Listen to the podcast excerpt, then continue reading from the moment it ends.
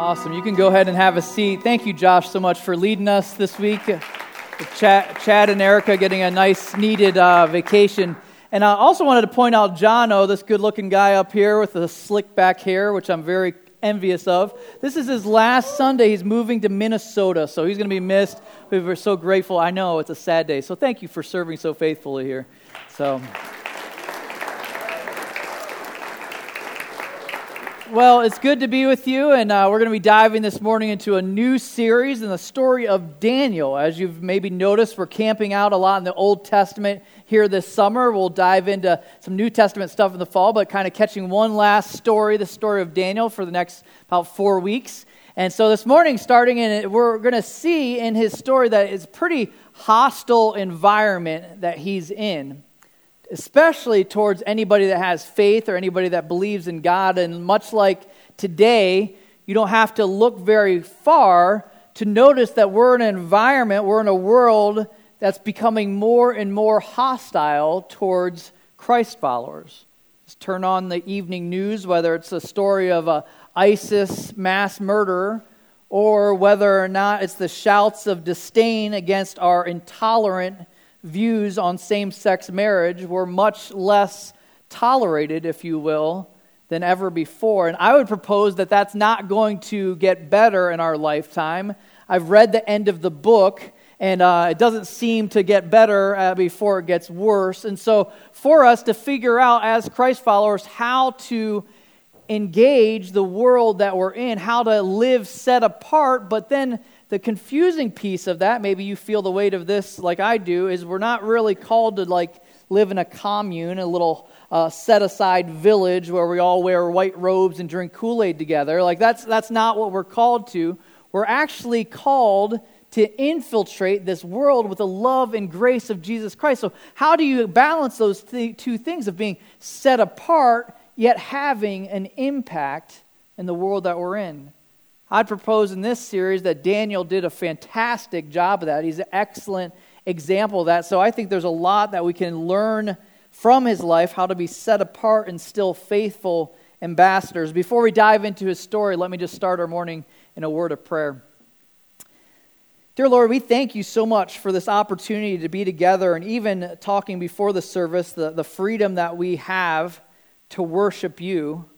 That's not a guarantee. It wasn't a guarantee in Daniel's time. It's not a guarantee in many places of the world today. It's a privilege. So thank you for that opportunity to, to celebrate you here this morning. I pray that you teach us from your word this morning, help stretch our minds, our understanding of, of how we engage the world in which we're placed.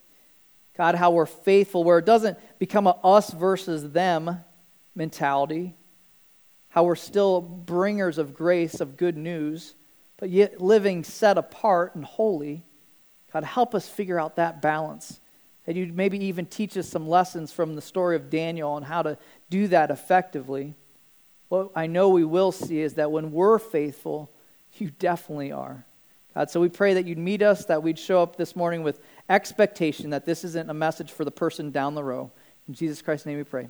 Amen. Well, the story of Daniel is found in a book titled Daniel. All right, so we can turn there uh, this morning, and we're going to be in Daniel chapter 1. We're not going through the whole book in this series, but picking some primary stories from his life. Uh, chapter 1 of Daniel. So much easier to do this if we're looking at the same text together. If you don't have a Bible, there's one in the chair in front of you. If you don't own a Bible, you can take that one with you. Daniel 1 1 is the start of our story. Listen to this, it gives us a little background. It says, In the third year of the reign of Jehoiakim, king of Judah, Nebuchadnezzar, king of Babylon, came to Jerusalem and besieged it. And the Lord gave Jehoiakim, king of Judah, into his hand with some of the vessels of the house of God. And he brought them to the land of Shinar, to the house of his God, and placed the vessels in the treasury of his God. Then the king commanded Esphras, or Espanez, his chief eunuch, to bring some of the people of Israel, both of the royal family and of the nobility, youths without blemish, of good appearance, and skillful in, in all wisdom, endowed with knowledge, understanding, learning, and competent to stand in the king's palace, to teach them the literature and language of the Chaldeans. Let me give a little background here of what's going on. This happened about 600 years before Christ showed up here on the earth, before his birth. And what's happening is Israel stuck in this vicious cycle. Basically, this is the cycle. They would come to God, they would be worshiping him, and then they'd gradually kind of wander and stray. Then they would crash and derail. They'd panic, call out to God. God, in His grace and mercy, would bring them back, restore them as a nation, and then they'd start to slip again, crash, and the cycle continued over and over for many years. Thinking about that, it's easy to read the Old Testament and be like, man, why didn't they get it? Like, what's wrong with these people? Like, what are they? What are they morons? Why do they go back to the same routines? But if you think about it, isn't that the story of us? Doing real good spiritually, we're staying with the Lord, we start to kind of get comfortable, start to drift, start to wander, then we crash, then we call out to God, He brings us back. And this cycle that we see in the Old Testament, unfortunately, is our story too often. So that's what's happening for the nation of, of Israel. But then notice that, that it's King Jehoiakim. I was told by an older pastor, if you don't know how to pronounce things, just say it with like, like you know it, and then people won't, won't know the difference. So we're going to just do that with a lot of names here this morning. And uh, Jehoiakim was warned time and time again, saying, if you keep up with this, you're going to crash. It's going to go really poorly for you. In fact, in the book of Jeremiah, Jeremiah was the prophet at that time that kept on going back to Jehoiakim and saying, Don't do this, it's going to be, go poorly. Take a look at the warning that he gave. This is found in Jeremiah. You don't have to turn there, we put it on the screen for you. It says this You have, talking to Jehoiakim, this is Jeremiah speaking, you have neither listened nor inclined your ears to hear, although the Lord persistently sent to you all his servants, the prophets, saying, Turn now, every one of you, from his evil way and evil deeds, and dwell upon the land that the Lord has given to you and your fathers from of old and forever. Do not go after other gods to serve and worship them, or provoke me to anger with the work of your hands. Then I will do you no harm. Yet you have not listened to me, declares the Lord, that you might provoke me to anger with the work of your hands to your own harm. Therefore, thus says the Lord of hosts, because you have not obeyed my words, behold, I will send for all the tribes of the north, declares the Lord, and for Nebuchadnezzar, the king of Babylon, my servant, and I will bring them against this land and its, inhabitants, and against all these surrounding nations. Thinking about that warning, could he have been any more specific? Like, honestly, like you, you, look at that, you're like, what part of that didn't you get? Like, it wasn't like this great force from the north is going to come and take you out. He's like, no, King Nebuchadnezzar is going to come and do this to you. He's as specific as possible. I find that interesting that he also in that text refers to King Nebuchadnezzar, a pagan king at that time, as his servant. As his servant. He was, that, that doesn't mean because he's worshiping God. He's a servant because basically he does what God moves him to do. And anytime you're confused about who's reigning over all of this, this kind of a verse should be a reminder hey, guess who's in control of, of all of this? Sometimes we can watch the news and feel like, man, this is just spiraling out of control. But here, he's given a warning crystal clear. And what is it? It's, it's not real, it's not rocket science. He's like, listen, follow me, things are going to go really well. If you wander from me, it's going to go really poorly for you and basically giving him this caution. Trying to think of a parallel, and maybe the story works, maybe it doesn't. I was uh, driving this week down Driver Road, I think it was Thursday or Friday, and I came to this, this uh, edge, uh, and I'm driving, and I see right on the edge, maybe you've had this before, I see a squirrel on the side of the road. And it's kind of looking, it's eyeballing the road, it's kind of guessing whether or not it's got time to make it or not. I was trying to, with like telepathy, like the, the, the squirrel whisperer, I was trying to tell this squirrel, don't do it. Like, stop. I felt like it was in slow motion, but he, he kind of looks back for the edge, looks forward for the road, and I'm going, there's no stopping now. He, he makes a run for it, and guess what? It ended really poorly for Mr. Squirrel. I looked out my rear view mirror. It was so sad. Well, kind of. And, uh, and, and, so, and so Mr. Squirrel's left in the back of the road, and you're like, man, why didn't you? You saw a big red why didn't you stop? Like, why? Why did you go for it? And here, the same thing is true for this king of Israel at that time. Maybe the parallel to a squirrel. But, uh, but the, the king, you're like, why didn't you listen? So he sees the full, gets the full consequence of his choice. And it says that the Lord gave Jehoiakim, king of Judah, into his hand, turned him over, the consequences of his actions turned it over. And then what does Nebuchadnezzar do? It was pretty typical of that time. He'd take the best of the best. He takes all the, the gold and the things from the, from the temple, and then not only the gold in the temple, but the best of their people too. Saying, I'm going to prime pick the young ones, the ones that are really sharp and good looking. I'm going to bring them to serve back in my kingdom, in my, in my, uh, for, for my honor.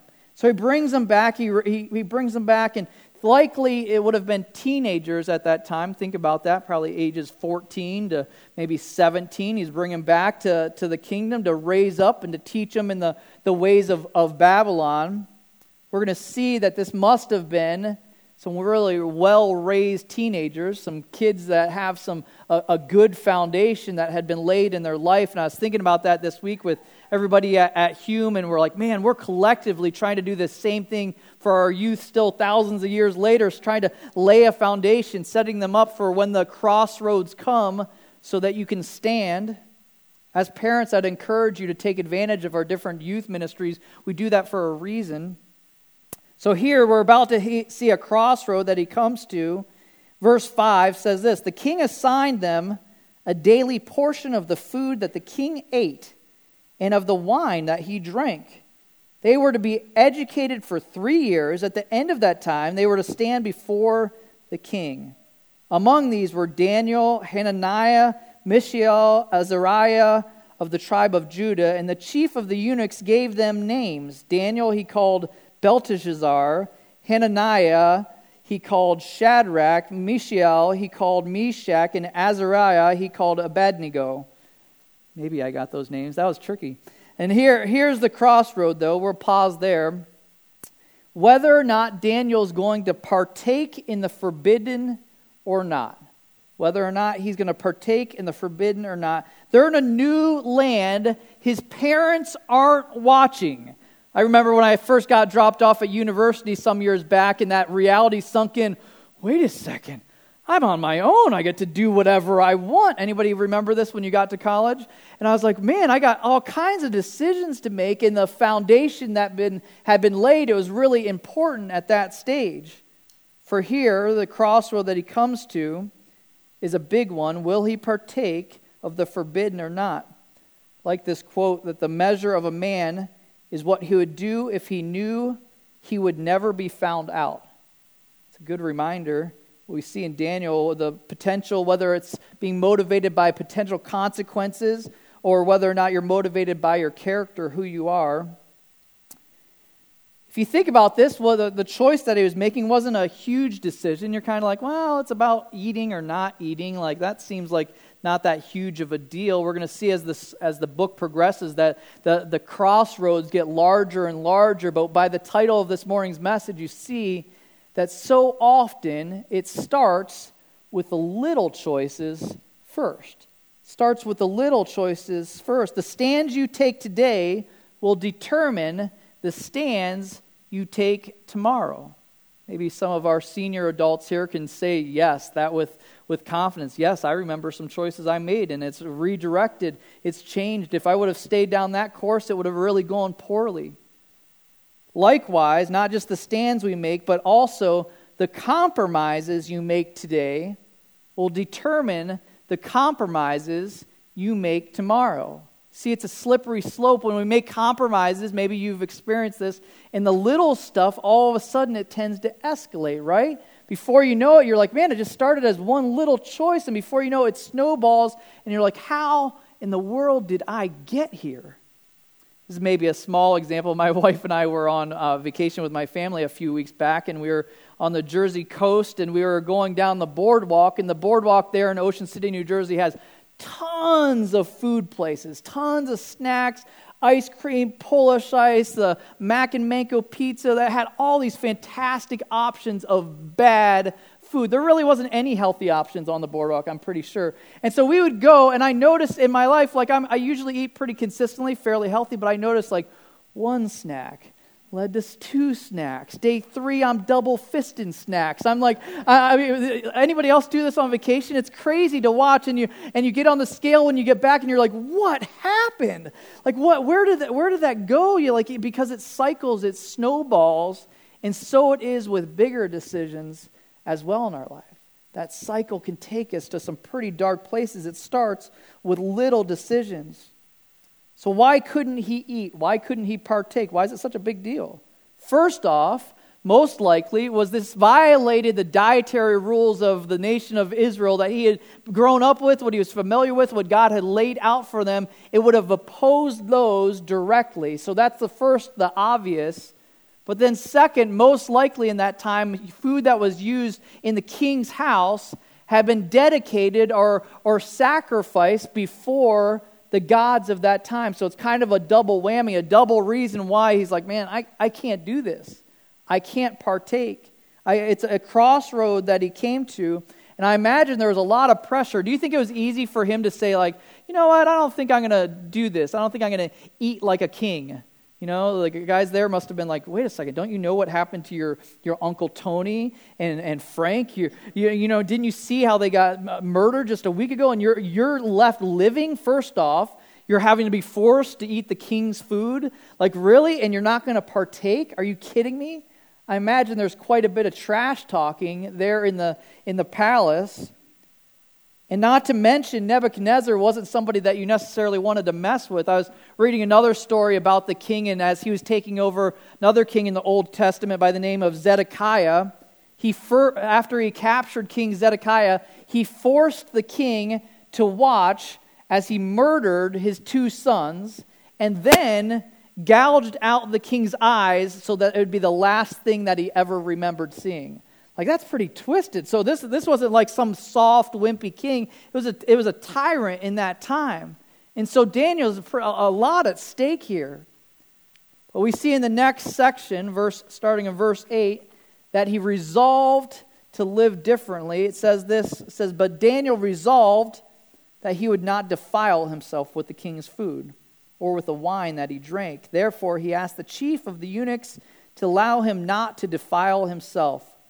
And God gave Daniel favor and compassion in the sight of the chief of the eunuchs. And the chief of the eunuchs said to Daniel, I fear my lord the king, who assigned your food and your drink, for why should, should he see that you are in a worse condition than the youths who are of your own age, so you would, you would endanger my head, I like that, with the king?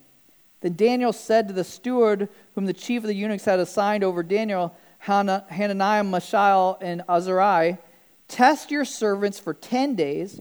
Let us be given vegetables to eat and water to drink. Then let your appearance and the appearance of the youths who eat the king's food be observed by you, and deal with your servants according to what you see. Let's, let's look at this. The first two or three words of this really set the stage for it. Really critical and powerful words. Daniel resolved. Daniel resolved. Like Peter and the apostles in Acts 5:29, we must obey God rather than man. Daniel resolved. In other words, he decided in his mind even before the situation came, I'm not budging. This is the line that I'm drawing. I'm not changing on this. I'm not wavering. I'm not concerned about the consequences because when someone's resolved to something, it changes everything. You got to ask your question why. Got to ask your question why. When you first look at this, I was thinking about it. I was like, ba- based on what his experience has been, would he have thought like, oh yeah, I've got this God that's so faithful to me? his conclusion, likely after he's taken from his homeland, must have been like, wait, where was God in all of this? Yet still, Daniel resolved. So often we rationalize our behavior by our current feelings about God. We rationalize our behavior by our current feelings about God.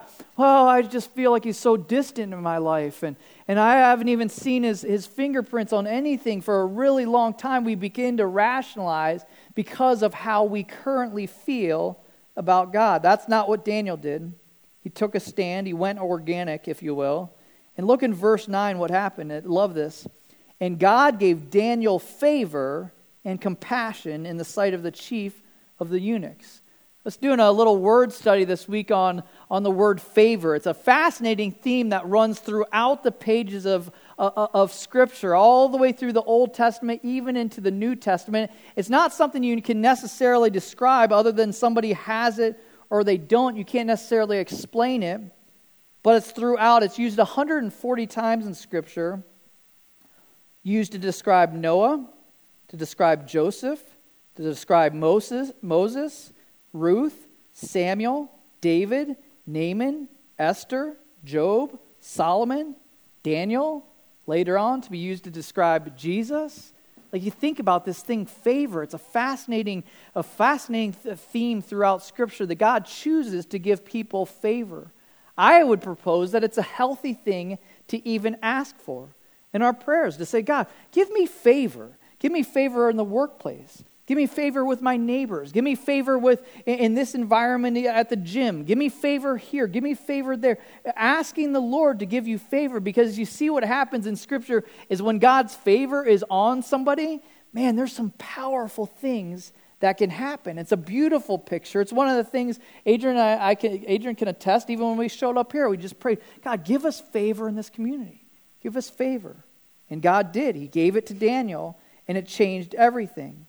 Daniel makes this request. I love the, the eunuch's at first. He's like, I don't know about this. My head's on the line. And he's like, I don't know. Think of what I had to do to get this job. You'll get that one later. But uh, here, you think about for you and ourselves, what were some of the resolves? What were some of the resolves that we need to make? What are some of the things that you need to draw the line on and say, you know what? I'm not crossing this line. I don't, I don't care if it's the cultural norm. I don't care if everybody else is heading that direction. For high school students, for college age, for adults, for everybody, we have to make some choices in a culture that's headed the exact opposite direction as us as to where we're going to resolve. I'm not going there. I'm not going there. I was, I'll share one of my convictions. I was convicted over the last number of years watching the progression of lyrics of music on the radio digress. Anybody notice that over the years? And over, I started paying attention to some of the songs I'd hear playing on the radio, and I, I'm listening to that, and I'm like, I can't sing along with that. I can't. I, it's no longer the Beach Boys, you know, singing about good vibrations. Maybe that was bad too. But uh, but e- e- either way, like like like if you think about it, things have progressed I was in the gym the other day on the rowing machine. I'm watching the TV. I didn't have earphones or anything. And they had one of the morning shows going on, and they had a guest artist. I don't even know who it was. I didn't even recognize. And instead of hearing this, this woman sing, it just had the lyrics uh, posted across the bottom, like they do on the, those machines. And it's just showing everything she's saying. And I'm like, oh my goodness, what is she saying? Like, what deprived mind wrote those lyrics? And so, a uh, depraved mind, I was like, what in the world? I can't partake in that. So, for the last three years now, about, like, I've just resolved, and I'm not saying you have to do this, but maybe a healthy thing to wrestle through. I've resolved, you know what? I'm just going to do worship stuff in our house. I'm just going to do, do that, Christian music, and, and listen to, to Air One radio. And I know they play the same five songs, but I like those five songs. Like, they're, they're good songs, you know? And so we started like in our, in our house, we're like li- listening to Air One when we're driving and, and starting to see it around the house on our iPods and just seeing that change. And you know what, where the payoff has been, even though some people are like, man, aren't you being kind of uptight, kind of kind of weird. You're, what are you, a pastor or something? And, uh, and, and, and, so, but you know what the payoff was? I even saw it this morning. We drove in together. Adrian can attest that. I, I hear all, we got Air One blazing. You got some, some song by Hillsong United playing, and, and, uh, and you got all three kids singing every single lyric. They know every one. They're worshiping. You look back, you hear little Sienna's voice, little Alexa's voice, you know, because that, that crossroads where you, where you come to that and you're, you know, I, I'm going to resolve I'm going to live different, try to live different, set apart. A lot of times we we get given a hard time because of holiness. People are like, man, aren't you, aren't you too uh, uptight? And aren't you? you're like, no, I'm just, just trying to be like Christ. He calls us to live set apart. So, anyway, that's an example of a resolve. Daniel's was a, a, a big deal. It started with the little choices. I love that he had in his situation that he didn't have to do it alone. He had some buddies to do it with. I appreciate that about the body of Christ. Then what we see is pretty fascinating in verse, verse 14 is that when he chose to make a resolve in these, this smaller area of not to eat like a king, he made, he made this resolve, then all of a sudden God responds with extreme faithfulness. He proves to be faithful. Take a look in verse 14. It says, So he listened to them in this matter and tested them for 10 days. At the end of 10 days, it was seen that they were better in appearance and fatter in flesh. I like that. Than all the youths who ate the king's food. So the steward took away their food and the wine they were to drink and gave them vegetables.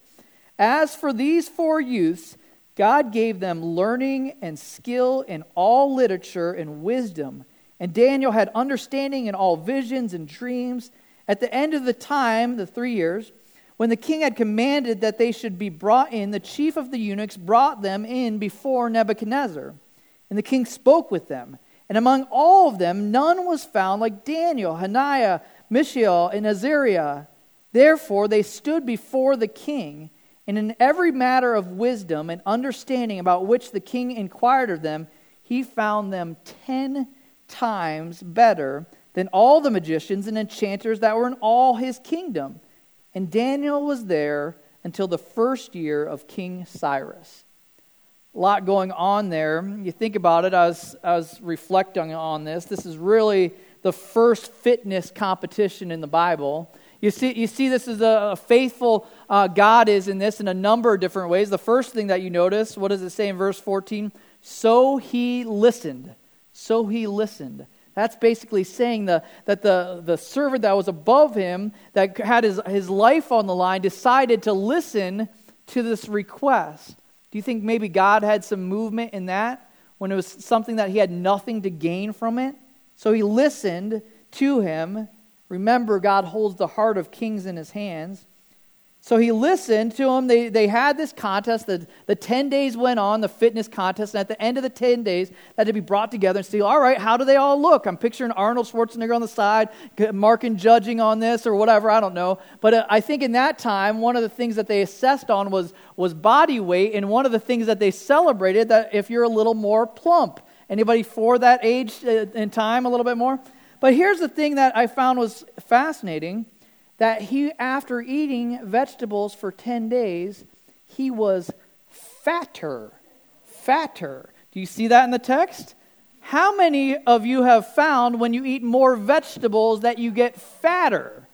Anybody support that idea? Like what in the like what in the world? Like uh, God changed the entire makeup of how a body responds to food. When I eat more vegetables, I don't, I don't, I don't pack on a few. I lose a few. When I, when I don't eat vegetables and I stick with ho hos, like I, I pack it on. He changed the way things worked. He changed the way things work. It's fascinating. God intervened. Anyone else wish that that same thing remained? You're like, yeah, I got to cut back on the vegetables. You know, I'm, I'm putting on a few. But no, he didn't. And here's the other thing that we see is God also not only did he cause the man to listen, not only did he make vegetables make this guy fatter, he also says that God gave them learning and skill and all literature and wisdom. God gave him supernatural understanding, something that couldn't be explained by just the norm. Why, why he was excelling, why these buddies were all excelling like none of the other guys under the care there. It's unbelievable. God said, You know what? I'm just going to pour out my blessing on it. Because Daniel decided to what? Take a little stand about food, saying, I'm not going to partake with that because I don't want to defile myself. So God blessed him. God used him. God gave him favor and then at the end, it says that at the end of the three years, he finally had a chance to go before the king. Wouldn't that be interesting for those three years of just waiting and waiting? How's God going to provide? So often for us, it's about being faithful, even in that long period of time. God's sovereignty is evident in every circumstance. We just need to look for it. Truth is, sometimes it's not immediate, though. Sometimes you're like, all right, right now I just feel like I'm in that season of just being faithful, doing the right stuff, waiting for the results to pan out. This is a great reminder that God chooses when we're faithful to bless, to honor them. At the end of the three years, the conclusion after the king brings them before. Do you think that was a pretty intense scene like having to stand before this tyrant king and okay let's see what you got. Let's see how smart you are you know? Like he starts quizzing them with, with question after question and what proves to happen there is it proves what does it say that he's not just a little bit more, more intelligent. He found them not a little better but 10 times better I don't know how you assess that, like, but but either way, like that's that's pretty crazy to think after this. All these guys, I think it was probably a pretty competitive field there. All of a sudden, they're just like, man, these guys are so much smarter. They're ten times smarter, and God gave them favor in that area because He took a stand. The very last verse there, twenty-one, says, "And Daniel was there until the first year of King Cyrus." Be easy to, to breeze past that if you don't do a little looking into it. But King Cyrus didn't come on the scene for another 65 years. So imagine if he at age 15 is making this decision, and now at age 80, God's faithfulness is still evident. God's favor is still upon him. He's still there in this, this, this high ranking position. We'll see more about that in the weeks to come. But one theme throughout for sure here is that God proves to be faithful when we take a stand. My question, just trying to bring this home and bring this back to us of application, is my question is what stands do we need to make? If you try to try to relate this to your life right now, what are some what are some crossroads that you're at? What are some stands, what are some resolves that need to happen in your life? Maybe it's your resolve to you know what? I'm going to work on rebuilding my marriage.